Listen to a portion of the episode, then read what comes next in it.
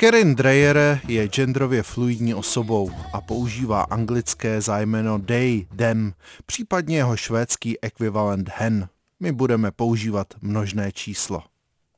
Minulá deska Fever byla velkým předělem v hudební dráze Karen Dreyer. I když ve dvojici s bratrem Olofem hlásili, že jejich tvorba má politické konotace, Oba hlavní protagonisté vždy stáli tak trochu bokem dění, které sami rozpoutali, nebo se alespoň obklopili poměrně rozsáhlou kohortou spolupracovníků, aby rozptýlili pozornost do více směrů. Teprve na šest let staré druhé desce Planč byla veškerá pozornost stržena právě na Karin.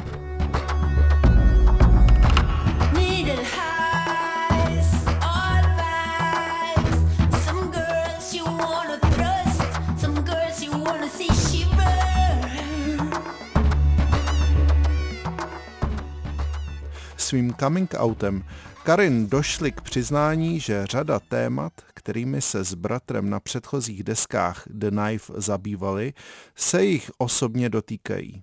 A jak už to v těchto okamžicích bývá, léta držené emoce se skrze tehdejší písničky vyvalily ven v hrubější, explicitnější podobě, než možná i sami Fever Ray očekávali.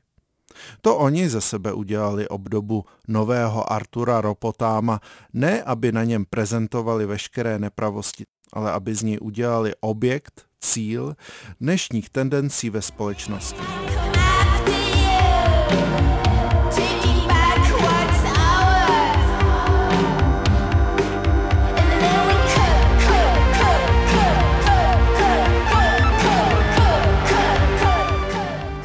Každopádně s letošní deskou se Karen Dreyer alias Fever Ray posunují na své cestě zase dále.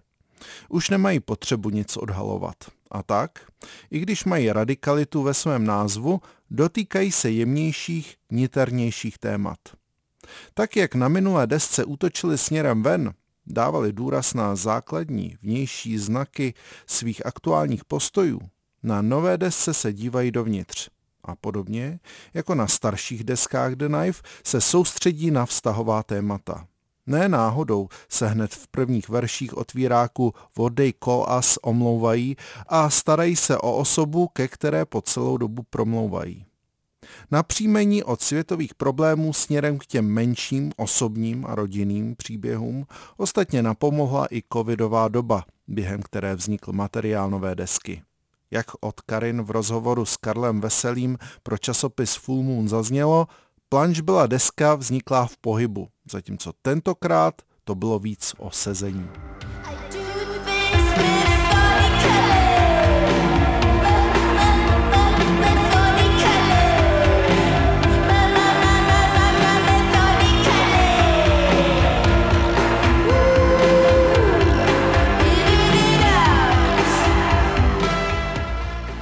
A aby těch návratů nebylo málo, na Radical Romantics eh, byl znovu velký prostor věnován také bratru Olofovi, který se po letech strávených v Berlíně vrátil do Stockholmu a v současnosti jeho studio sousedí se studiem Karin. Není divu, že na desce je řada míst, které jasně odkazují ke společné minulosti.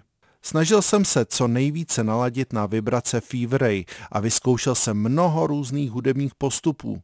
A nakonec jsme vzali stejný syntezátor SH101, který byl použit u Knife ve skladbě The Captain a ve skladbě Candy do sebe všechno náhle zapadlo. Přiznal Olof Dreyer v rozhovoru pro magazin Exclaim. Podobné Melancholicko-taneční naladění nabídne i blízkovýchodní melodickou smyčkou zvýrazněný track Shiver nebo přímočarý synthpopový banger Carbon Dioxide, vzniklý spoluprací s anglickým projektem Vessel. To psychedelická, temnými osmdesátkami načichlá Even It Out je nenápadným vybočením, za které jsou částečně zodpovědní současní členové Nine Inch Nails. Album také zakončuje nezvykle ambientně zpomalená Button of the Ocean, postavená pouze na jednoduché hlukové lince a vokálu autorky.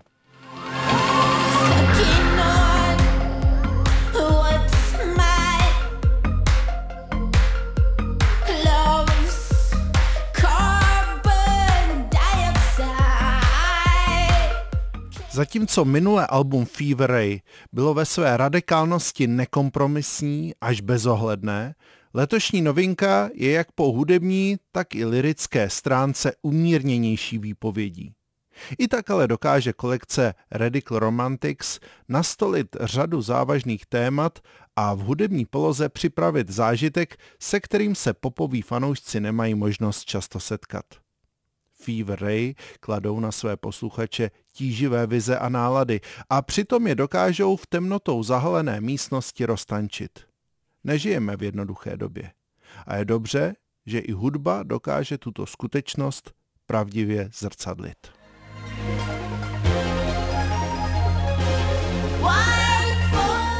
Pro Radio Wave Pavel Zelinka.